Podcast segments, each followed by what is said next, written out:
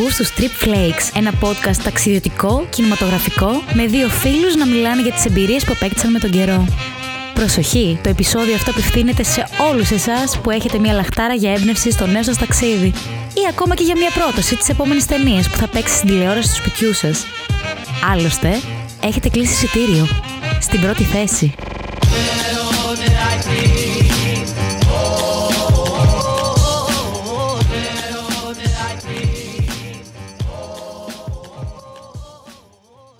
Γεια σας και καλώς ήρθατε σε ένα ακόμα επεισόδιο των Trip Flakes. Αυτή τη φορά δεν έχουμε εξιστόρηση περιπλάνησης, δεν έχουμε πάντα το κλασικό μοτίβο. Σήμερα δεν θα μιλήσουμε μόνο για μια πόλη, σήμερα θα μιλήσουμε για μια ολόκληρη χώρα και γι' αυτό θα επιστρατεύσω κιόλας τον Αργύρι που βρίσκεται στην απέναντι πλευρά. Καλησπέρα για από μένα. Γεια σου, Αργύρι, ξέρω εγώ. Πρέπει να το κάνουμε μετά κανένα γκάλωπ. Θέλετε χώρες, θέλετε πόλεις, θέλετε νησιά. Τώρα που γυρίζουν τα νησιά, ό,τι γουστάρετε. Και θα μιλήσουμε για μια από τις ε, αγαπημένες χώρες θα έλεγα Δικιά μου σίγουρα αγαπημένη. και για τους δυο μας τέλος πάντων. Εγώ έχω και μια την ε, πρωτεύουσα τους α- αγαπημένη πόλη γιατί είχαμε κάνει μια συζήτηση σχετικά με το πόσο θα μπορούσαμε να μ, αναλύσουμε τις πόλεις που επισκέφτηκε ο Αργύρης κατά τη διάρκεια ενός μήνα που είχε μείνει στην Αυστρία. 40 μέρες. Να πούμε κάποιες ιστορίες Μη μου κόβεις μέρες.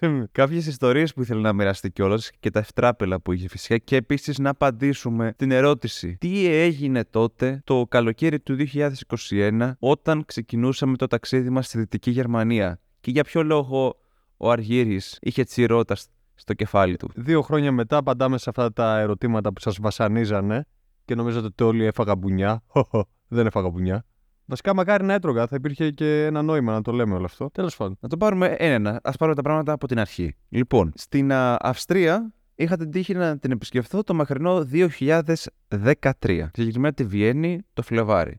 Κρύο. Δεν είχα πάει να μείνω στην ε, Βιέννη. Έμεινα στην Πρατισλάβα, οπότε περνούσαμε δύο-τρει μέρες τέλος πάντων και την βλέπαμε το πρωί μέχρι και αργά το απόγευμα. Την ερωτεύτηκα αυτή την πόλη. Την ερωτεύτηκα για ένα λόγο παραπάνω όταν είχα δει και την ταινία που είχαμε συζητήσει στο δεύτερο επεισόδιο, στις αρχές τέλος πάντων του podcast, το μακρινό Δεκέμβρη του 2019, πριν τις καραντίνες και τα υπόλοιπα, για το Before Sunrise. Και έτσι ερωτεύτηκα ακόμη περισσότερο την πόλη. Και είδα κανονικά ότι μπορεί να άξιζε να την επισκεφθώ με αφορμή κάποιο καλοκαίρι. Και έτσι, πως περνάει ο καιρός τέλος πάντων, έρχεται μια μέρα στην οποία μου λέει ο Αρχήρη: Φεύγω στην Αυστρία για να βελτιώσω τα γερμανικά μου. Τώρα θα πείτε γιατί να πας στην Αυστρία και στη Γερμανία; Είπα, υπήρχαν ε, διάφοροι λόγοι τέλος πάντων, ας του αφήσουμε στην άκρη και παίρνει το αεροπλάνο και πηγαίνει στην Αυστρία. Περιτώ να πω σε αυτό που είπες, να, ρίξω, να δώσω ένα σχόλιο, ότι άμα καταφέρεις να εξασκήσεις τα γερμανικά σου στην Αυστρία, στη Γερμανία σου φαίνεται παιχνιδάκι. Διότι τα αυστριακά είναι, πώς να το πούμε, τα κυπριακά των Γερμανών. Έχουν ε, πολύ διαφορετική διάλεκτο και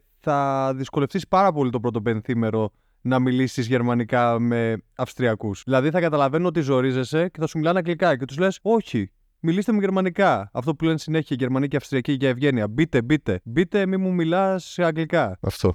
Πιστεύεις ότι το ίδιο θα ίσχυε και άμα κάποιος άκουγε κυπριακά και θα μπορούσε να καταλάβει τα ελληνικά μετά; Θα του φαίνουν το παιχνιδάκι. Δεν υπάρχει καμία αμφιβολία γι' αυτό. Δεν το λέω τώρα. Δεν είναι προσβλητικό αυτό που λέω. Είναι η διαλεκτός τους. Είναι κάτι τελείως διαφορετικό. Παραδείγματος χάρη, όταν εγώ είχα πάει στην Αυστρία για να κατανοήσω ότι το καλημέρα τους είναι το Γκρουζ Γκότ, χαιρέτα το Θεό, μου πήρε πέντε μέρες. Κοίταγα τον ουρανό και λέω τι μου λένε, ρε φίλε; Λόγω δηλαδή Guten Morgen κύριος και μου λένε χαιρέτα το Θεό. Μετά κατάλαβα ότι αυτή είναι η καλημέρα. Κατάλαβα. Αυτό είναι ένα μικρό παράδειγμα, ας πούμε. Ένα άλλο παράδειγμα είναι ότι τη αντιγεί στον καφέ οι Αυστριακοί τη λένε Schlag. Στα γερμανικά είναι Ζάνε. Δηλαδή όλα αυτά τώρα, άμα τα συσσωρεύσεις, θα καταλάβεις τι εννοώ. Ότι μετά τα γερμανικά θα σου φαίνεται παιχνιδάκι. Α, έλα εδώ. Έλα εδώ, Γερμανέ. Όπως και με το Strasse Gasse, άμα θυμάμαι καλά. Ακριβώς. Το Στράσε το λένε οι Γερμανοί. Το Γκάσε είναι η Αυστριακή. Σημαίνει δρόμος. Για αυτούς που δεν ξέρουν καθόλου γερμανικά και σου λένε τώρα τι λένε αυτοί οι δύο. Μεταξύ Ναι, τους. μπράβο, ναι.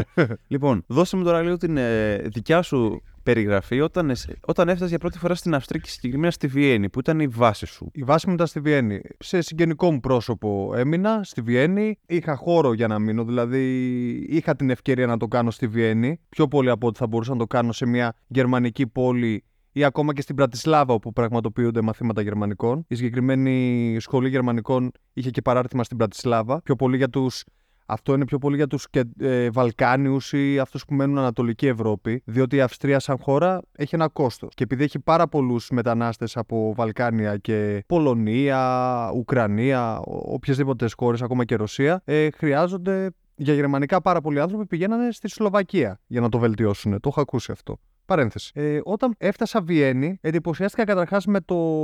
με τις συγκοινωνίες τους. Ότι όλα ήταν στην ώρα τους, υπήρχε οργάνωση τρομερή και μου έκανε τρομερή εντύπωση ότι υπήρχε απευθεία στο τρένο που σε πήγαινε μέσα στο κέντρο της Βιέννης. Υπήρχε και ένα άλλο τρένο εναλλακτικό που σε πήγαινε άμα ήθελες στο Ινσμπουργκ εκείνη την ώρα. Δηλαδή δεν χρειαζόταν καν να μπεις στη Βιέννη ούτε να πας στους σιδηροδρομικούς σταθμούς τους. Έμπαινες μέσα σε εκείνο το τρένο του αεροδρομίου και έφευγες όπου ήθελες. Ινσμπουργκ, Σάλσπουργκ, οπουδήποτε. Αυτό μου είχε κάνει μια πολύ θετική εντύπωση δεδομένου ότι είχα να φύγω από τη χώρα δύο χρόνια λόγω των καραντινών που προαναφέρθηκε. Οπότε εγώ σταμάτησα στην κεντρική πλατεία της Βιέννης, στη Στέφαν Πλάτς και ήπια καφέ νομίζω σε ό,τι πιο τοπικό μπορούσα να πιω.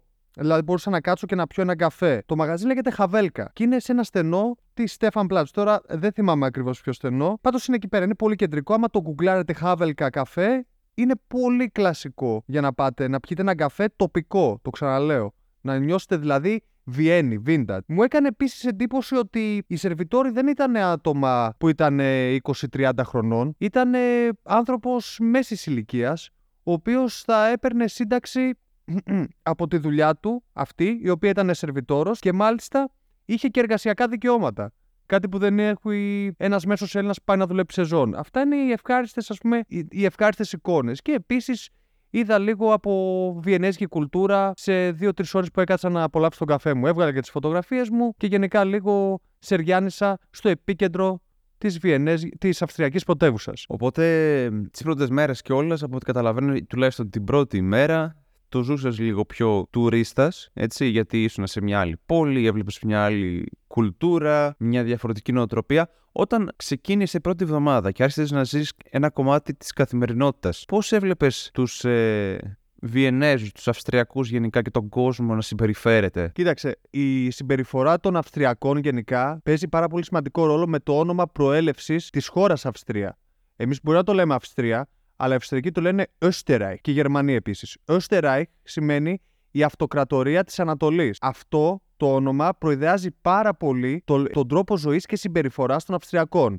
Εν ολίγης είναι λόρδι. Μου βγάζει μια πολύ μεγάλη λορδίλα, μια κυρίλα που δεν τη συνάντησα, ας πούμε, στο Βερολίνο που είχα πάει, που είχα ότι πιο κοντά σε Γερμανία. Εγώ. Είδα ανθρώπους αρχοντικούς, με προσεγμένους, πάρα πολύ μεγάλη επιρροή από Ιταλία η Αυστρία, δεδομένου ότι η Αυστρο-Ουγγαρία σαν κράτος είχε περιοχές της Ιταλίας και είναι λογικό να είναι και πολύ επερασμένη. Και εξού ότι υπήρχαν και πάρα πολλοί ε, Ιταλοί μετανάστες και όχι μόνο. Γενικά η Αυστρία είναι το επίκεντρο της κλασικής Ευρώπης. Διότι είναι σε τέτοιο γεωγραφικό σημείο όπου μπορείς να πας παντού. Δηλαδή είναι το πιο κατάλληλο ορμητήριο για μένα στην Ευρώπη για να ανακαλύψεις πάρα πολλές πόλεις και χώρες. Οπότε η συμπεριφορά των Αυστριακών ήταν ε, αρχοντική ξέραν ότι είναι, βγάζουν όλα αυτή τη, το κυριλέ, το αρχοντικό, τα παλάτια τους βασιλιάδες, οπότε είχαν και ένα τέτοιο στήσιμο. Βέβαια ήταν πιο κρύοι από ότι ήταν άλλοι λαοί όπως ας πούμε οι Ισπανοί, οι Ιταλοί και το καθεξής. Είπες πριν από λίγο για την, για τα μεταφορικά τους μέσα και γενικά με τον τρόπο με τον οποίο κινούνται μέσα στην πόλη. Τι το ιδιαίτερο είχε πέρα από το να είναι στην ώρα τους τα μέσα; Πώς κυκλοφορούσαν δηλαδή; Αυτό που μου έκανε φοβερή εντύπωση και θα μου πεις τώρα σε όλη την Ευρώπη σου κάνει εντύπωση αυτό είναι ότι μέσα στο κέντρο και αυτά της Βιέννης σπάνια έβλεπα αυτοκίνητα διπλοπαρκαρισμένα, διπλοπαρκαρισμένα. Ήταν τόσο καλά. Ε, είναι τόσο καλή η συγκοινωνία τους που δεν χρειάζεσαι το αμάξι με στη Βιέννη, εκτός αν προκύψει μια πολύ έκτακτη ανάγκη. Δεν ξέρω ακριβώς. Μου έκανε φοβερή εντύπωση ότι στη Βιέννη κυκλοφορούσαν πάρα πολύ το. είχε πάρα πολύ ποδήλατο.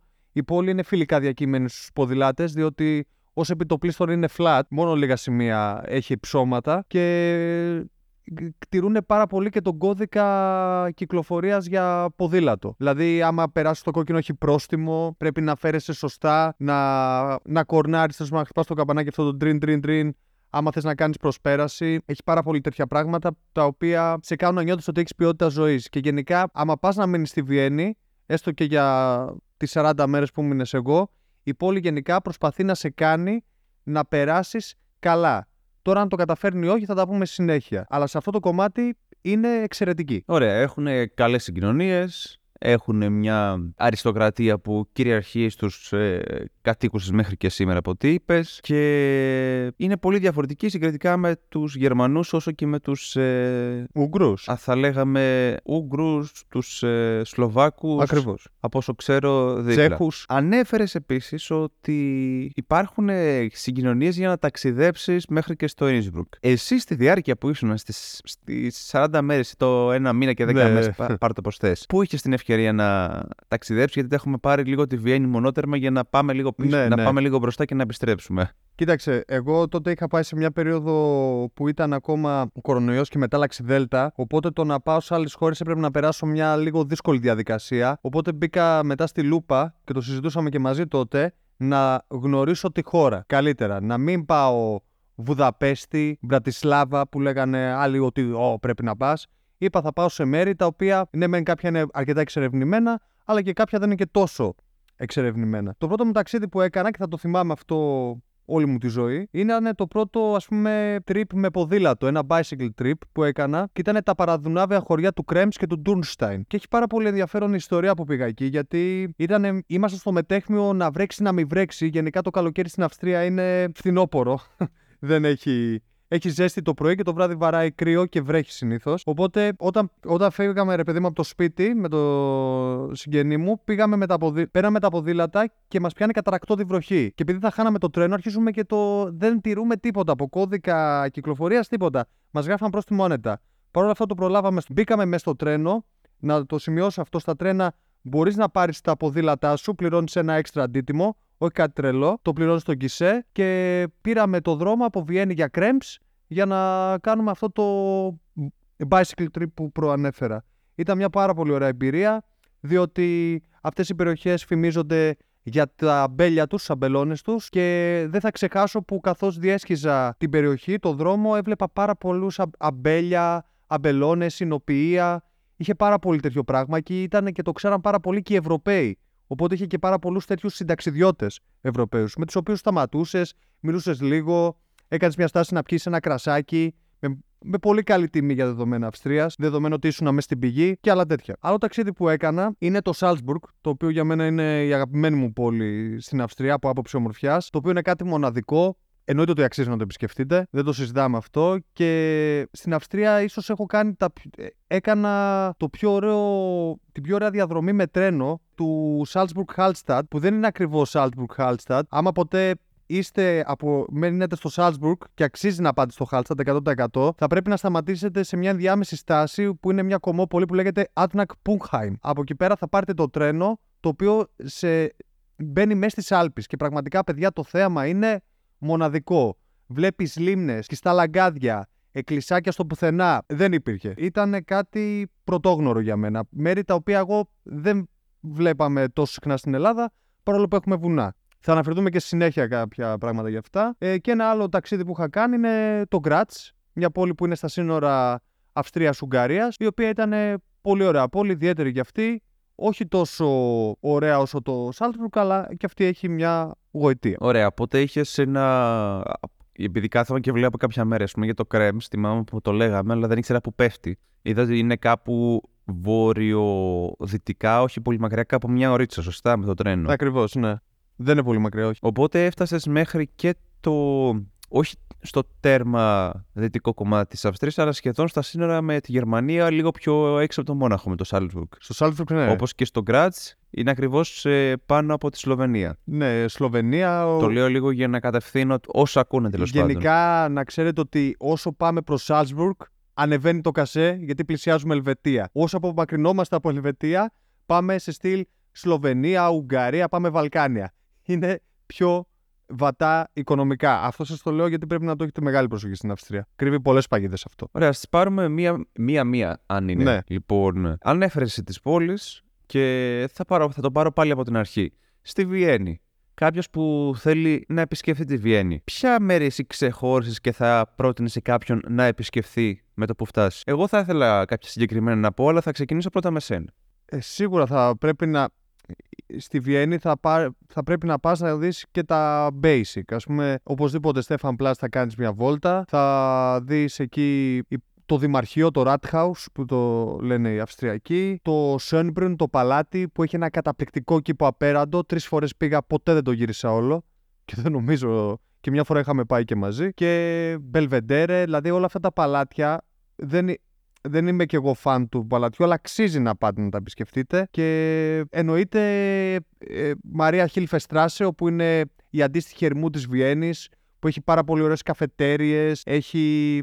είναι πιο νεανικό. Εκεί η Βιέννη αποκτάει μια πιο ζωντανή, μια πιο ας πούμε λαϊκή πινελιά μέσα σε όλη αυτή τη αυτοκρατορική. Να, να, σημειώσω, Ναι. να σημειώσω κάτι επειδή είπες. Τη Μαρία Χίλφε, άμα την αποκαλούσαμε την ερμού της Βιέννης, πιο πολύ για την εικόνα. Αλλά καμία σχέση, παιδιά. Η ερμού είναι τέρμα τσιμεντίλα. Τη Μαρία Χίλφε περνάνε τα ποδήλατα, είναι μες στα δέντρα.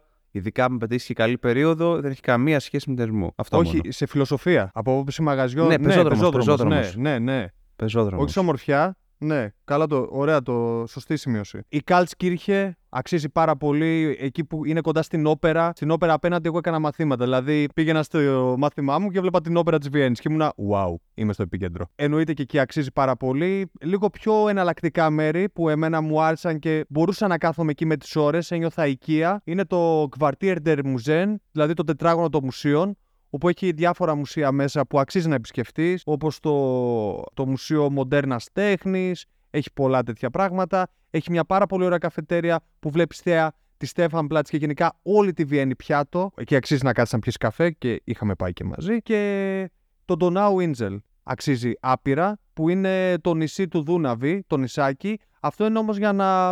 Άμα σκοπεύεις να μείνεις κανένα δεκαήμερο Βιέννη να πας. Δηλαδή μπορείς να πάρεις το ποδήλατό σου ή τα μεταφορικά μέσα που έχει η πόλη και να πας να αράξεις, να κάνεις το πικνίκ σου, να κάνεις το ποδηλατάκι σου. Εντάξει, τώρα επειδή είσαι Ελληνάρας δεν θα κάνεις μπάνιο εκεί και καταλαβαίνω και το λόγο. Ναι, αλλά γενικά αξίζει πάρα πολύ για να πας να κάνεις βόλτα. Πάρα πολλά πάρκα, κλασικά. Γενικά η Βιέννη είναι, ένα πολύ, είναι πολύ ωραίες βασικές αρχές της κεντρικής Ευρώπης. Δηλαδή, άμα δεις Βιέννη, έχεις μια πάρα πολύ καλή γενική ιδέα για το τι παίζει στην Ευρώπη. Εγώ έτσι θαρώ ότι είναι για την Αυστρία. Ε, και όλα θα έλεγες ότι είναι μια μικρογραφία των περισσότερων πόλεων. Ακριβώς. Έτσι, γιατί σαν πόλη η Βιέννη περπατιέται, δεν είναι τεράστια. Είναι απλωμένη με τέτοιο τρόπο έτσι ώστε, για παράδειγμα, εμείς ήμασταν κοντά στον δυτικό σταθμό των τρένων, άμα το δεις στο χάρτη, και κατεβαίναμε και με τα πόδια μέχρι το κέντρο. Επίσης, εκεί κοντά, παιδιά, έχει το καλύτερο τουρκικό που έχετε φάει ποτέ. Να πάτε. Top. Ε, εμένα μου αρέσει πάρα πολύ αυτή η διαδρομή, γενικά όπως είπες και εσύ από την ε, Μαρία Χίλφε,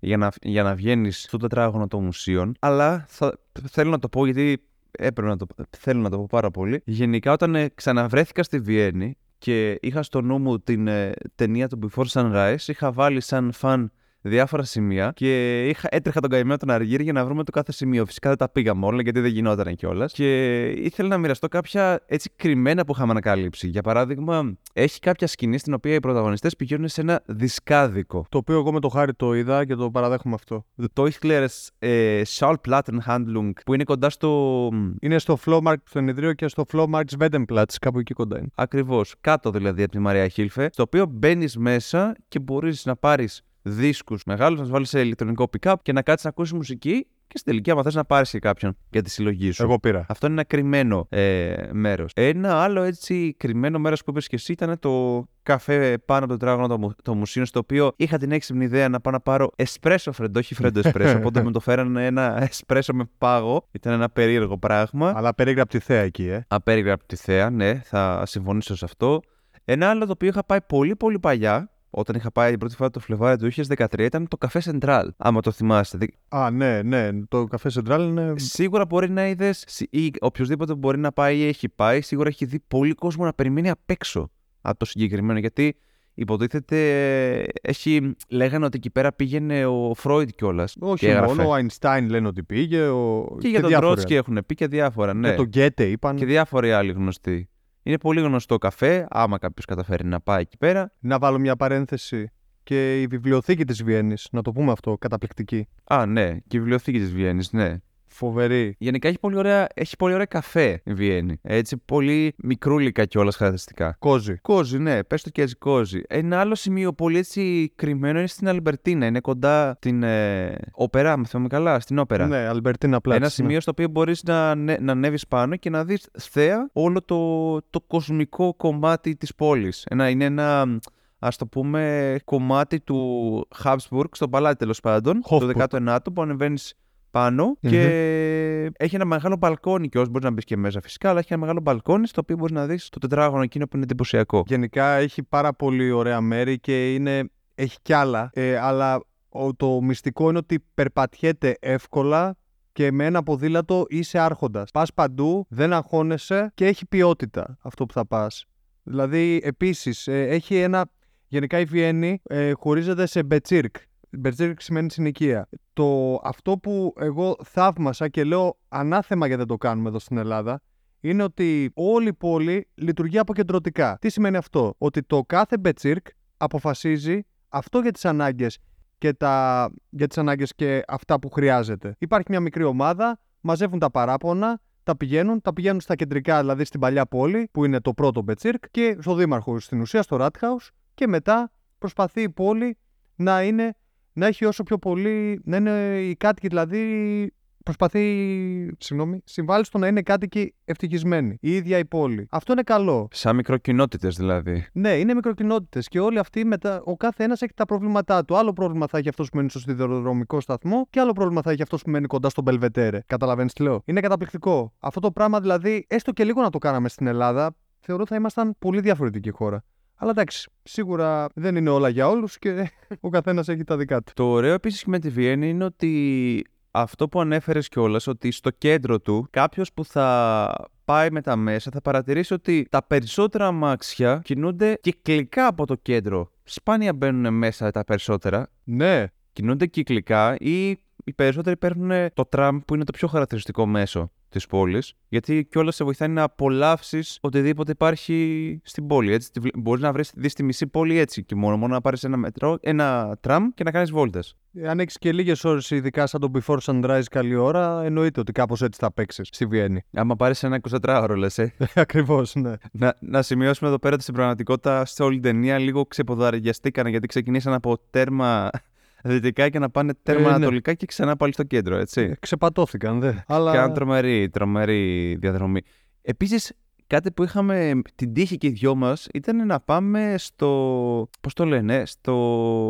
Στα κανάλια Πανεπιστήμιο του. της Βιέννης, μέσα Α, στο ναι. κάμπους. Είχαμε Ναι, την τύχη ναι. να πούμε μέσα, που είναι, είναι κοντά στο Rathaus τη ίδια τη πόλη, να πάρουμε έτσι μια γεύση και ακόμα από τα event που προλάβαμε, αλλά επειδή η Βιέννη είναι μια από τις πόλεις στην οποία ο καιρός τέλος πάντων δεν μπορείς να τον υπολογίσεις με ακρίβεια, δηλαδή πήγαμε να δούμε μια εκδήλωση, ας το πούμε, είχαν βάλει μια τεράστια οθόνη έξω από το Rathaus, το δημαρχείο της πόλης και προβάλανε όπερα. Οπότε λέμε κι εμείς να περάσουμε. Είχαν, μας είχαν βγάλει ηλεκτρονικά, το θυμάμαι αυτό, QR code, το θυμάσαι έτσι; Ε, ναι, εννοείται. Σκάνανε στα QR code και έμπαινε σε ένα χώρο, δεν πλήρωνες, απλά έμπαινες μέσα σε ένα χώρο και είχαν περιμετρικά κιόσκια στα οποία μπορείς να πάρεις να φας, να πάρεις να πιεις Την μια πείρα μπύρα σου. και, και πήγαινες μπροστά στο, στις θέσεις και καθόσουν και άκουγες όπερα. Τι πιο, τι πιο σύνηθες να συμβεί στην Βιέννη Τι Αυστρία. πιο βιενέζικο βασικά. πιο βιενέζικο. βιενέζικο. Εντάξει, οπωσδήποτε άμα είστε Βιέννη και είστε χειμώνα ή φθινόπωρο όπερα, είναι μια εμπειρία ζωής. Είναι αυτός ο λόγος που θα ξαναπήγαινα χειμώνα για να δω μια παράσταση όπερα στη Βιέννη. Διότι το καλοκαίρι κλείνει, δεν είναι ανοιχτό, μόνο πρόβες κάνουν. Είχα συνομιλήσει και με έναν Έλληνα που ήταν στην όπερα της Βιέννης εκεί. Ε, ο Γιώργος, γεια σου Γιώργο. Αλλά ναι. Θα μας ακούς. άμα σ' ακούς. Γενικά αξίζει και το χειμώνα για το, μόνο και μόνο για την όπερα. Είναι κάτι το οποίο θα σας μείνει, θα έχετε να το θυμάστε. Λοιπόν, σε παίρνω πάλι από τη Βιέννη και θέλω να μου πεις κάποια πράγματα έτσι για να δούμε και κάτι παραπάνω από την Αυστρία, αφού Ναι. μιλάμε για την Αυστρία και όχι τη Βιέννη. Να μου πεις λίγο τι είδες τόσο στο Γκράτς, τι είδες στο Σάλτσμπουργκ, στο Χάλστατ, έτσι. Τα έχω ακούσει βέβαια και Ε, εγώ, αλλά να τα ακούσουν και οι υπόλοιποι. Το Σάλτσμπουργκ για μένα είναι η πιο όμορφη πόλη που είδα στην Αυστρία. Γενικά είναι και τη θεωρώ και εμένα είναι μία από τις αγαπημένες μου πόλεις. Ήταν πιο μικρή, πιο, πιο διαχειρίσιμη. Ότι, όχι ότι είχα προβλήματα στη Βιέννη από αυτή την άποψη. Απλά σε εντυπωσιάζει πάρα πολύ το πώς είναι χτισμένη και το τι μπορεί να σου προσφέρει σαν πόλη κι αυτή. Βέβαια, θα μου μείνει εμένα χαραγμένη γιατί είναι το πρώτο μου ουσιαστικά solo trip που έκανα. Πήγα ολομόναχο από την άποψη ότι κανένας δεν ερχόταν μαζί μου. Του είχα πει παντού, Δεν θα πάω, δεν θα πάω. Ε, δεν θα πάω, θα πάω μόνος μου. Μια φορά είσαι στην Αυστρία, πότε θα ξανά είσαι. Πάρα πολύ ωραία παλιά πόλη. Εκεί ε, έτυχε να κάνω και free walking tour που είχαν κάνει μια μέρα που έμενα. Έμεινα σε hostel μόνος μου με το backpack. Ήταν η πρώτη μου απόπειρα backpacking. Αν μου πεις δύο μέρες ήταν τρεις, αλλά ήταν η πρώτη μου απόπειρα. Δεν έχω όλη η πόλη, δηλαδή και αυτή υπήρχε μια έτσι αυτοκρατορική διάθεση. Βέβαια, στο Salzburg είδα πορεία από την Greenpeace για την οικολογική καταστροφή, για την κλιματική αλλαγή. Αλλά τώρα μην φανταστείτε καμία πορεία με Μολότοφ και τέτοια. Κάνανε εκεί πέρα και ένα πολύ ωραίο show μακροβατικά και με αυτό. Καλλιτεχνική φύση. Όχι σαν την Ελλάδα, κατευθείαν ε, ρουκέτα, Μολότοφ, βρισχές. Εδώ ήταν πιο πολύ καλλιτέχνες. Οι αστυνομικοί απλά παρακολουθούσαν. Αλλά το Salzburg είναι η γενέτειρα του Μότσαρτ αποπνέει Μότσαρτ. Τελείως. Το Χάλστατ επίσης που είναι δίπλα, δίπλα, όχι ακριβώς δίπλα, κοντά στο Σάλτσμπουργκ είναι ένα μαγευτικό τοπίο και γι' αυτό το λόγο είναι και το top αξιοθέατο τους. Είναι η Σαντορίνη, να το πούμε έτσι, της Αυστρίας. Και είναι τρομερή διαδρομή με το τρένο. Εγώ, παιδιά, επιμένω, κάντε τη διαδρομή με το τρένο. Μην το κάνετε με λεωφορείο αξίζει όσο τίποτα άλλο. Δεν θα το μετανιώσετε. Και μου κάνει τρομερή εντύπωση που όταν έφτανε στη στάση του, Σάλτ, ε, του Χάλστατ, συγγνώμη, δεν ε, έπρεπε να πάρεις το, το καραβάκι και να περάσεις απέναντι. Δεν είναι δηλαδή το χωριό μπροστά στη στάση του τρένου. Πρέπει να διασχίσει τη λίμνη. Και μετά το... η εικόνα είναι αυτή που βλέπετε σε φωτογραφίες και όχι μόνο. Δεν, δεν παίζεται. Είναι πραγματικά πανέμορφο. Βέβαια, εκεί είχα μια πολύ τραυματική εμπειρία. Πήγα 18 Ιουλίου και έβρεχε λες και δεν υπάρχει αύριο πάρα πολύ κρύο, σε σημείο που ζήτησα να φάω ζεστή ψαρόσουπα για να ζεσταθώ και εκεί χάνω την κάμερά μου, την πρώτη μου κάμερα, δηλαδή από την τόση υγρασία που έφαγε και, τη και την έλλειψη μέρημνας που είχα εγώ τότε, ε, χάλασε χάλασε η κάμερά μου και ευτυχώς που πρόλαβα να παθανατήσω κάποιες φωτογραφίες που τις έχω ακόμα και τις καμαρώνω. Κάποιες έχω ανεβάσει και στο Instagram, κάποιες όχι. Τις έχω, ρε παιδί μου, και τις θυμάμαι. Και αξίζει όλο. Το Χάλσταντ εννοείται ότι είναι μια ομορφιά οπωσδήποτε. Άμα είστε Σάλτσμπουργκ, πρέπει να το δείτε. Πρέπει. Και που λέγανε ότι σε τιμές είναι πανάκριβο και με αυτό, ίδια τιμές με το Σάλτσμπουργκ μου φάνηκε εμένα. Και μη σου πω και λίγο πιο φθηνό. Δηλαδή, ίσως τη διαμονή ισχύει η τιμή που δίνεις, γιατί εγώ το έκανα αυθημερόν, δεν έμεινα στο Χάλστατ. Το Κρεμς και το Ντούρνσταϊν, όπως είπα, ήταν τα παραδουνάβια χωριά, τα οποία ήταν ε, πολύ ωραία γιατί τα κάναμε με ποδήλατο, τα διασχίσαμε με ποδήλατο, καθίσαμε πια με το κρασάκι μας, φάγαμε το πικνίκ μας, κάναμε πικνίκ δίπλα στον ποταμό το Δούναβι, φέραμε με ελληνικά εδέσματα και αυτά. Οι Γερμανοί φέρανε το σαλάτι και αυτά Εννοείται κουμπόσαν τα δικά μας οι Γερμανοί. Καλά παιδιά όμως, φιλότιμα πολύ. Και μάλιστα εκείνη τη μέρα είχε και το τελικό του Euro. Ιταλία-Αγγλία. Και με αυτά τα παιδιά μετά το βράδυ, όταν επιστρέψαμε Βιέννη, πάνε να έρθει στην μπυραρία εκείνη να δούμε το match. Και έκανα και δύο φίλους έτσι από το πουθενά. Ωραία είναι αυτά, αυτά είναι καλό να γίνονται. Αξίζει άπειρα να το κάνετε αυτό με ποδήλατο, αν έχετε δυνατότητα. Αν δεν την έχετε, OK, okay, μπορείτε να την κάνετε και με τρένο. Και επίσης εκεί υπάρχει και μια πάρα πολύ ωραία πόλη που δεν πρόλαβα να δω και την έχω στη λίστα μου. Λέγεται Melk. Δεν είναι πολύ μακριά, είναι περίπου μισή ώρα 40 λεπτά από το Κρεμς. Ακούω τα καλύτερα και από Αυστριακούς. Αξίζει να την επισκεφτείτε, βάλτε την στο χάρτη. Όσοι έχετε κάνει, ας πούμε, όσοι θέλετε να δείτε λίγο πιο εναλλακτική Αυστρία εντός εισαγωγικών. Το Γκράτ είναι, το είναι επίσης. δεν είναι τόσο αυτοκρατορικός όσο το άλλα, διότι συνορεύει με Βαλκάνια. Υπάρχει πάρα πολύ έντονη, ας πούμε, η παρουσία ε, Βαλκάνιων και Ιταλών. Έχει και αυτό μια ομορφιά είναι ιδιαίτερο, έχει πράγματα να κάνεις. Νομίζω ότι μια-δύο μέρες αξίζει να δώσεις και στον Γκράτ. Έχει πάρα πολλά πάρκα πέραντα. Έχει ένα ρολόι που είναι το σήμα κατά τεθέν του Γκράτ που είναι σε έναν ωραίο λοφίσκο. Δεν θα βαρεθείτε. Οπότε είχε αυτό που είπα και πριν, μια... είχες μια πιο σφαιρική εικόνα όλης της χώρας; Όλης της Αυστρίας γενικά. Ξέρετε, η μόνη πόλη που δεν επισκέφθηκες και νομίζω πρέπει να επισκεφθούμε την επόμενη φορά είναι το Innsbruck. Μαζί θα το κάνουμε αυτό, ναι. Το Innsbruck, ναι. Παιδιά, ρωτήσατε κιόλας και χάρηκα που ρωτήσατε. Λοιπόν, ακούστε να δείτε. Είναι αυτό που σας είπα. Όσο πας προς Ελβετία, εγώ εκείνη την περίοδο έπρεπε να έχω να μεριμνήσω να κάνω και κάποια ταξίδια που ήθελα εντός Αυστρίας και είχα και την Γερμανία που κάναμε πέρσι. Δεν μπορούσα να στηρίξω και το Innsbruck. Μιλάμε, είναι, είναι αρκετά ακριβό πλησιάζει τιμέ Ελβετίας. Οπότε λέω από το να πάω και να είμαι ζορισμένος, καλύτερα να πάω μια άλλη φορά που θα έχω προνοήσει και οργανωθεί καλύτερα. Σίγουρα αξίζει πάρα πολύ. Ακούω τα καλύτερα από όλους για το Innsbruck. Σκέψου ούτε και ο Στράτος δεν έχει πάει στο Innsbruck τόσα χρόνια που μένει στην Αυστρία. Σίγουρα. Το έχω στη λίστα μου εγώ. Λένε ότι είναι εντυπωσιακό. Επίσης και ένα μέρος που, ένα μέρος που θα ήθελα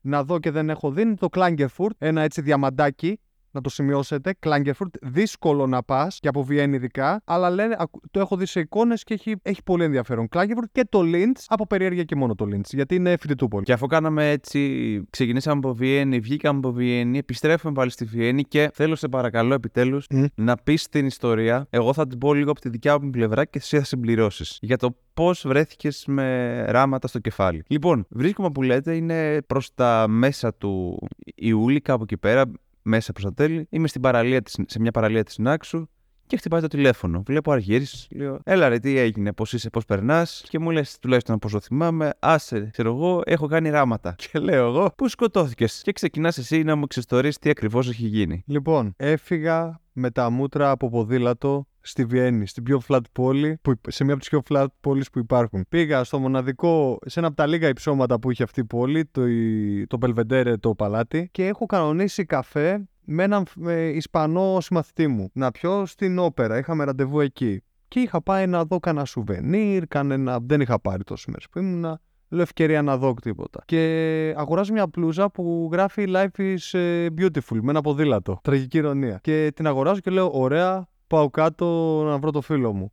Και πάω, και έτσι όπως οδηγώ το ποδήλατο, είχε, τα, είχε κλείσει η κατηφορική, μπαίνει η ρόδα μου στις ράγε του τραμ. Εν τω μεταξύ είχε αυτοκινητόδρομο. Αμάξια περνούσαν όλη την ώρα. Μπαίνει μες στη ράγα του τραμ, προσπαθώ να πατήσω φρένο να στρίψω το τιμόνι και φεύγω με τα μούτρα κάτω. Σκάω στην άσφαλτο και σκάω στο αντίθετο ρεύμα. Άμα πέναγε για αμάξι, νομίζω η κατάληξη θα ήταν ε, δεδομένη, δεν θα ήμουν εδώ. Και απλά γίνεται το μάτι μου από κάτω τριαντάφυλλο, ανοίγει ολόκληρο, με βλέπει μια μαμά με καροτσάκι και αρχίζει να τσιρίζει. Α, τι έπαθες, πώς το έκανες.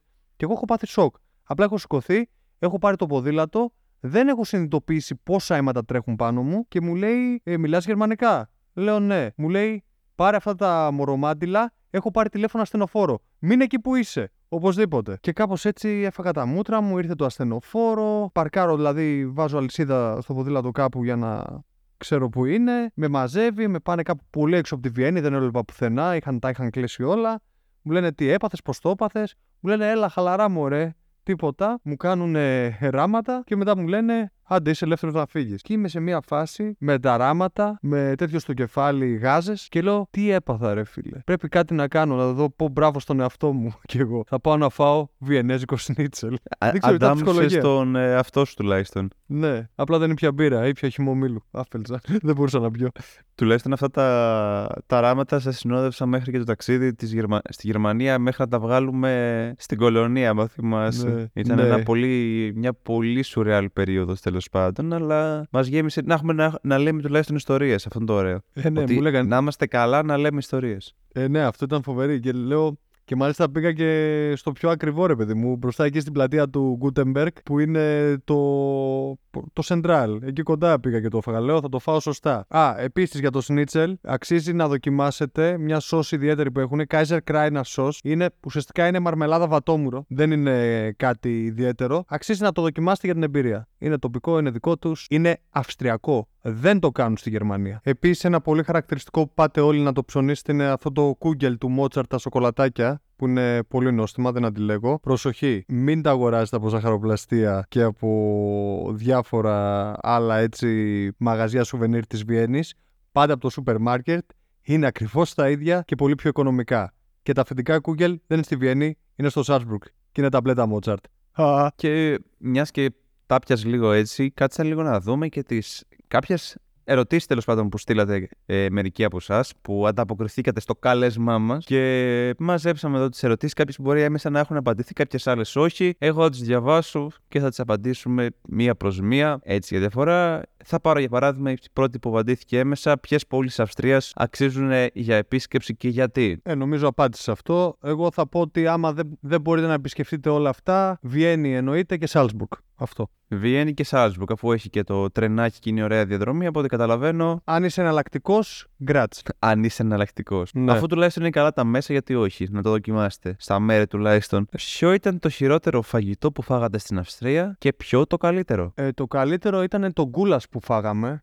Ένα τρομερό γκούλας που μας πήγε ο στράτος. Δεν υπήρχε. Καταρχάς, ο τύπος ήταν ε, Αυστριακο-Ρουμάνος, οπότε είχε, είχε Μπάλκαν μέσα του. Το γκούλα στο Αυστριακό δεν έχει καμία σχέση με το Ουγγρικό και το Ρουμάνικο που, θα, που έχετε φάει. Είναι ένα είδος γιουβέτσι, κοκκινιστό κρέας με μακαρόνια. Δεν έχει κρυθαράκι, έχει μακαρόνι. Ναι, αυτά τα. σαν, πι... σαν πιτάκια μικρά που ήταν τα. Ναι, ναι. Μα... Μακαρονοειδές βέβαια, αλλά ήταν, είχε ένα πολύ περίεργο σ- σχήμα. Δεν θυμάμαι πώς λέγονταν αυτά. Που σ- Ούτε δεν, εγώ δεν το θυμάμαι. έχουμε ξαναδεί. Δηλαδή δεν τρώμε εδώ πέρα Ναι. αυτό το είδος το ζυμαρικό. Αξίζει άπειρα να δοκιμάσετε αυστριακό γκούλας, είναι πάρα πολύ νόστιμο. Το χειρότερο δεν θα πω φαγητό, εγώ θα πω τη ζάχτερ τόρτε. Επειδή είναι, Ω, ζάχτερ τόρτε, φάε. Τρομερό εδώ. Εγώ δεν τρελάθηκα καθόλου. Σκεφτείτε μια καριδόπιτα που δεν έχει και καρύδι μέσα. εγώ έτσι το χαρακτήρισα. Όταν το πρώτο έφαγα. Εγώ προσωπικά εμένα μου άρεσε η ζάχαρη τόρτε. δεν τη πού βρήκα ήταν κάτι αυτό; wow. Αλλά σίγουρα το βιενέζικο σνίζελ που είναι και το εθνικό του φαγητό ήταν και ειδικά το τελευταίο κιόλας που πέτυχα, που είχε και σος vinaigrette και πατάτο σαλάτα και τέτοια φάση. Ήταν, είναι ιδιαίτερο, αλλά πρέπει να, δυστυχώς, πρέπει να βρεις κάποιο καλό εστιατόριο για να το φας και επίσης να μην σε πιάσουν κότσο, δηλαδή να μην σου πιάσουν το πορτοφόλι για να Ναι, φας ναι. ένα σνίτσελ. Γιατί γίνεται ειδικά άμα ψάξεις στο κέντρο, λίγο δύσκολα. Τα περισσότερα είναι λίγο πιο τουριστικά, λίγο πιο ακριβά από ό,τι συνήθως. Εκεί κοντά που φάγαμε εμείς, να πούμε ότι είναι κοντά εκεί που είναι το εργοστάσιο της μπύρας Viener. Εκεί θα βρείτε πολύ ωραία εστιατόρια, εστιατόρια συγγνώμη, τοπικά, locals, που ακόμα και αυστριακο-ρουμάνος να είναι, είναι μύστιες. Δηλαδή θα φας καλά. Ε, ξέρεις, τι, ξέρεις τι δεν μ' άρεσε τώρα που το θυμήθηκα. Αλλά αυ- αυτό που- βέβαια μπορεί να μην φταίει τόσο πολύ το συγκεκριμένο πιάτο, αλλά από πού το έφαγα. Είχα φάει κάτι πιτάκια που είχαν μέσα μαρμελάδα δαμάσκηνα. Μμ. Δεν ξέρω αν το δοκίμασε. Και συνήθως έχουν. Παίζει πάρα πολύ στη διατροφή τους. Συνδυάζουν Αυτό πάρα τώρα πολύ. έχουν όπως ναι. ξέρω. Και βάζουν μέσα καρύδια, ρούμι, τέτοια πραγματάκια. Όταν το είχα φάει εγώ όμως, αυτό ήταν λίγο ξινό. Ήταν πολύ ξινό. Αυτό το πράγμα και δεν τρογότανε. Άμα ήταν δηλαδή να πω κάτι το οποίο δεν μ' άρεσε, θα έλεγα τα πιτάκια με τη μαρμελάδα που είχαν. Ναι, βα- ε, συνδυάζουν πάρα πολύ τα αλμυρά με γλυκά τύπου δαμάσκηνα, βατόμουρα. Ε, ούτε κι εγώ είμαι πολύ φαν. Το δοκιμάζεις μια φορά, δεν το ξανατρως. Επίσης, κρουασάν, βιενέζικα κρουασάν, οπωσδήποτε. Αυστριακή φούρνη, όχι τουρκική. Βασικό αυτό που λέω. Θα πληρώσεις ένα-δύο ευρώ παραπάνω, αξίζει όμως όσο τίποτα άλλο. Θυμάσαι ειδικά όταν είχαμε πάει και Πέμπτη, που είχαν ε, και κάποιες ας πούμε happy hour προσφορές, που πλήρωνες δύο, έπαιρνες δύο στην τιμή του ενός. Κοντά στην Μαρία Χίλφε στο τέλος. Ναι, κοντά στο τετράγωνο. Μαρία Σωστό. Χιλβεστράσε ήταν, ναι, εκεί. Λοιπόν, μέρος μέσα στην Βιέννη που σίγουρα χρειάζεται επίσκεψη. Με... Καλή ερώτηση. Λοιπόν, εγώ θα είμαι, θα είμαι πάλι εναλλακτικός Ε. και θα επιμείνω. Κοιτά, μέρος που σίγουρα χρειάζεται επίσκεψη είναι το τετράγωνο των μουσείων. Εντάξει. Εννοείται. Στέφαν Πλάτς για Εντάξει. βασικά. Στέφαν Πλάτς και τετράγωνο είναι σίγουρα και αν μη τι άλλο, αν δεν έχεις χρόνο, προσπάθησε να πας σε ένα από τα δύο παλάτια. Είτε Σόνμπρουν είτε Μπελβεντέρη. Κατά με το Σόνμπρουν είναι πιο ωραίο, πιο μεγάλο και πιο ωραίο. Αλλά άμα έχεις Πιο πολύ ωραίο. περιορισμένο χρόνο, Και πιο ωραία το θέα. Μπελβεντέρη είναι πιο κοντά στο κέντρο. Ακριβώς. Και το Belvedere επίσης, εγώ δεν είμαι φαν των παλατιών, δεν μπαίνω μέσα συνήθως. Αξίζει να μπεις για να δεις τα έργα του Klimt. Αγάπη ο συζητάμε Κλιμ. Αγαπάμε, Αγάπη. αγαπάμε Κλιμ. Τεράστια. Λοιπόν, εδώ μας ρωτάει αν φάγαμε σνίτσελ. Το απαντήσαμε. Φάγαμε σνίτσελ.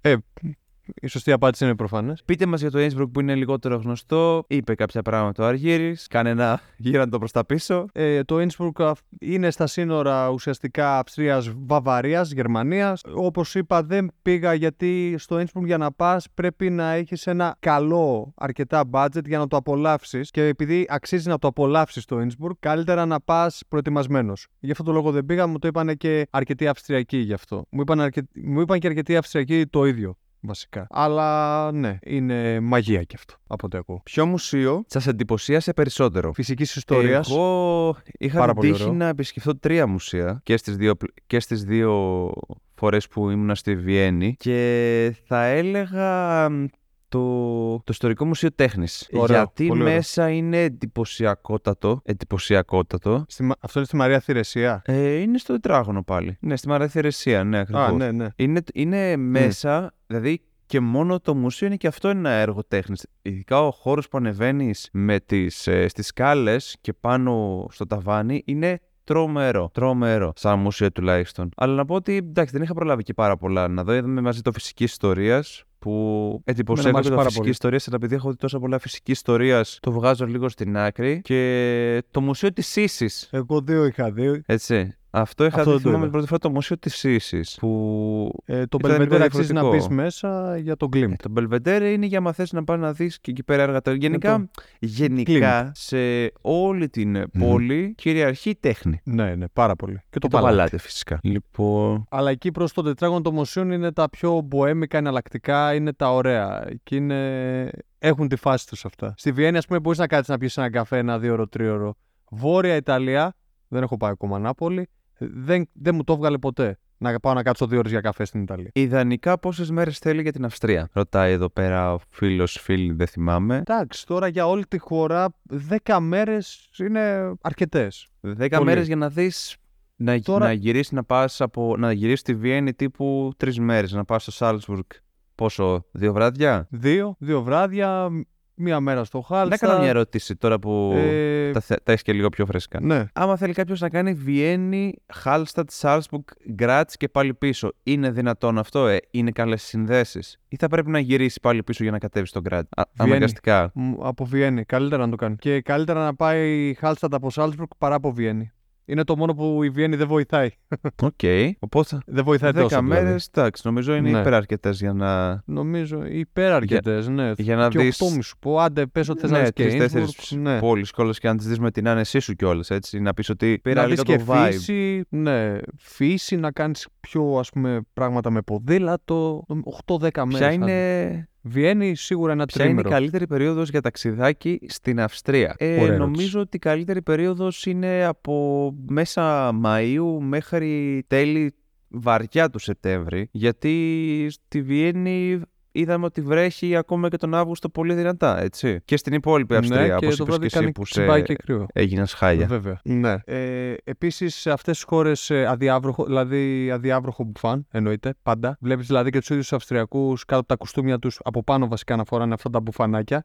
Τα ωραία. Μπορείς να προμηθευτείς και στην Αυστρία, έχει πολύ καλά με καλή ποιότητα. Τώρα, ιδανική περίοδος, εγώ θα. Επειδή πάνε όλα τα Χριστούγεννα και είναι διάσημη γι' αυτό, είναι μεγάλη παγίδα. Γιατί ανήμερα των Χριστουγέννων δεν λειτουργεί τίποτα. Ξεχάστε αυτό στην Ελλάδα ότι επειδή είναι γιορτές πρέπει να ανοίξουν όλα τα μαγαζιά. Όχι, το έχουν πολύ ιερό. Και σου λέει ανήμερα των Χριστουγέννων δεν λειτουργεί ούτε μία καφετέρια. Μόνο φαρμακεία, άμα βρεις εφημερεύοντα, ούτε οι αγορές λειτουργούν υπαίθριες. Οπότε, άμα θες να πας Χριστούγεννα για να το δεις αυτό, θα πας πριν τις 25 Δεκεμβρίου ή και μετά. Δηλαδή εκεί 27 με 30 είναι καλά. Άμα θες να δεις όλο αυτό το χριστουγεννιάτικο κλίμα και για να δεις και όπερα. Γιατί όχι. Υπήρχε και ένα post νομίζω πριν τον κορονοϊό που είχε γράψει να πιούμε ένα ποτήρι κρασί όσοι δεν έχουμε ανεβάσει ιστορία από Βιέννη.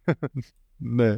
Ξέρω Το ότι θυμάμαι σίγουρα ακόμα. ακόμα και τον Οκτώβρη έχει παγωνιά. Έχει, έχουν ξεκινήσει τα κρύα, καμία σχέση Μμμ. με εδώ πέρα που ακόμα κυκλοφορούμε με κοντομάνικο. Εκεί πάνω έχουν ξεκινήσει τα κρύα ήδη από τον Οκτώβριο. Οπότε, ανάλογα να μου πεις και τι, σε τι κατάσταση είσαι. Τώρα, επειδή μιλάμε για Αυστρία μη- και η Βιέννη κιόλας, όντας η πρωτεύουσα, οι θερμοκρασίες μπορεί να πιάσει τη Βιέννη συγκριτικά με την Αθήνα. Δεν είναι το ίδιο. Είναι, έχει πάλι ζέστη, αλλά είναι, είναι ανεκτή ζέστη. Δεν είναι ξηρά ζέστη, δηλαδή που πεθαίνεις από, από, την, ε, τις έντον- από τις ψηλές θερμοκρασίες τέλος πάντων συγκριτικά με την Αθήνα. Ναι, εντάξει, δεν έχει τόσο τραγική η θερμοκρασία στη Βιέννη όσο ας πούμε στην Γερμανία που εκεί έχει Εκεί κρύο. πάλι πέφτει, όχι ναι. αστεία. ναι, αλλά ναι, έχει, βα- ότι έχει πιο πολύ κρύο από την Ελλάδα είναι δεδομένο. Δεν το συζητάμε. Λοιπόν, και τελευταία ερώτηση. Για εσάς, σε τι ξεχωρίζει η Αυστρία από τις άλλες χώρες; Ναι, αυτά Wow. με βαθιστόχαστη ερώτηση. Α, πολύ βαθιστό.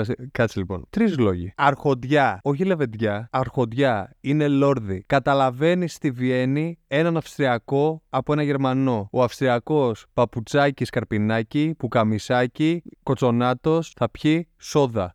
Ο Γερμανός παντόφλα διχαλωτή με κάλτζα, καρό πουκάμισο δεκαετίας του 90 πίνει μπύρες από τις 9 το πρωί. Πρώτον, καταλαβαίνεις, ας πούμε, την Αυστρι... τον Αυστριακό. Δεύτερον, ε, είναι το τέλος και η αρχή της κεντρικής Ευρώπης. Δηλαδή, μετά τη Βιέννη αρχίζουν τα Βαλκάνια, άμα πας από ανατολικά, και πάνω από τη Βιέννη αρχίζει όλο αυτό το κλασικό, το ευρωπαϊκό που λέμε το ποταμάκι με τα γοτθικά κτίρια και πάει λέγοντας. Και τρίτον, είναι η πόλη, η Βιέννη η ίδια είναι φιλικά διακείμενη προς τους κατοίκους. Το λέω και το ξαναλέω. Έχω ακούσει σκηνικά που σε κλέβουν στο Παρίσι. Βαρκελόνη δεν το συζητώ καν. Και αυτό. Βιέννη ποτέ δεν έχει. Το μόνα σκηνικά που έχουν είναι να κλέψουν κανένα ποδήλατο ή να σπάσουν καμιά λυσίδα. Με εννοείται εξαίρεσης. ναι, αλλά η υπόλοιπη Αυστρία; Αυτή και η υπόλοιπη θα έλεγα. Δεν έχει. Δεν γιατί έχει η τρελά ερώτηση είναι πιο προβλήματα. πολύ για την Αυστρία καθ' αυτή.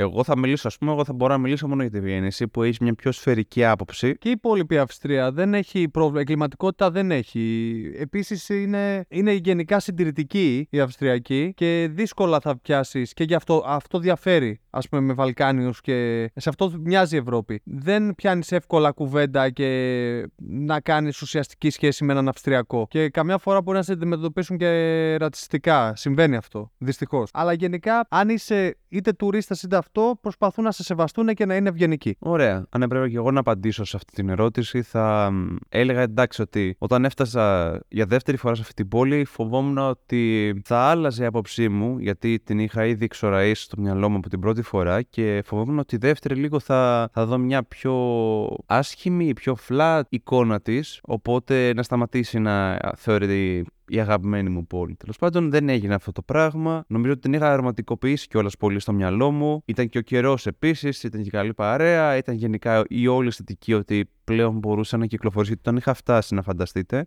έκανε τόσο κρύο το Φλεβάρι που επίσης είχε χιονίσει. Οπότε είχε και αυτή την αισθητική, αλλά δεν, ήταν, δεν είχα τη δυνατότητα να κυκλοφορήσω σε αυτή την πόλη. Τώρα, δεδομένου ότι και στην ε, Αυστρία η Βιέννη έχει ψηφιστεί η καλύτερη πόλη για να ζήσει παγκοσμίως για την ποιότητα ζωής της. Πιστεύω ότι δεν... η ζωή η καθημερινότητα πρέπει να περιγράφεται μόνο όπως στην Ελλάδα καφέ, βόλτα, φίλους. Σίγουρα οι κοινωνικές επαφές είναι πάρα πολύ σημαντικές. Αλλά μάλλον και η λίγο πιο. Θα, με, θα μου πεις εσύ άμα ισχύει αυτό. Η πιο ήρεμη, πιο χαμηλή ρυθμή ζωής που εντόπισα εγώ σε αυτή την πόλη. Μήπως μου έκανα να, να, την αγαπήσω λίγο παραπάνω για το πώς ζούσαν ε, τον αέρα αυτής της πόλης οι ίδιοι κατοικοί της όσο και οι επισκέπτε νομίζω ότι την, την κάνει μέχρι και σήμερα ξεχωριστή για εμένα. Ναι, ισχύει αυτό. Δεν, ε, παρόλο που έχει αρκετό τουρισμό, δεν την αλλοιώνει όλη την Αυστρία σαν χαρακτήρα. Είναι αυτό που περιγράφεις. Ήρεμοι ρυθμοί, ήσυχα πράγματα, ποιοτικά, ξέγνιαστα. Το χαρούμενο όχι είναι μια διαφορετική οπτική γωνία που την έχει ο καθένας. Αυτό, ναι. Αυτή είναι η δικιά μας οπτική γενικά για την ε, Αυστρία, τη Βιέννη, το Σάλσμπουργκ, το Γκράτ, το Χάλστατ και και σε άλλες μικρές πόλεις. Το Κρέμς, επισκέφθηκες. Το Κρέμς, το Ντούνσταϊν. Ήταν λίγο μια διαφορετική προσέγγιση από τα πιο κλασικά επεισόδια που έχουμε κάνει. Και γενικά στην Αυστρία συνειδητοποίησα εγώ και μετά το συνειδητοποίησαμε και μαζί, δηλαδή επίσημα, μαζί σου ήμουνα, όταν είπα ότι δεν αρκεί να επισκέπτεσαι μόνο μία πόλη σε μια χώρα, κάτι που κάναμε παλιά αυτό με τις ποινές στο χάρτη, μια τάση του σύγχρονης εποχής, καλό είναι να επισκέπτεσαι ένα μέρος εις βάθος. Να παραμένεις δηλαδή περισσότερες μέρες και να το ζεις, να ζεις το ρυθμό του. Αυτό εννοείς. Ακριβώς. Να ζεις το ρυθμό του ναι. και όχι να είσαι ακόμα ένα ανθρωπάκι που κυκλοφορεί ανάμεσα στους κατοίκους, καταναλώνει μόνο αυτά που καταναλώνουν οι τουρίστες, βλέπει αυτά που βλέπουν μόνο οι τουρίστες και φεύγει και λέει Α, μου άρεσε η πόλη. Αυτό συνειδητοποίησα στην Αυστρία και γι' αυτό η Βιέννη μπορεί εμένα να μην είναι αγαπημένη μου πόλη ή όλοι οι Αυστριακές πόλεις. Αγαπημένη μου είναι το Σάλτρουκ, ας πούμε, σαν πακετάκι, να το πω έτσι. Θα μου μείνει όμως χαραγμένη για πάντα στην καρδιά μου και θα τη θυμάμαι.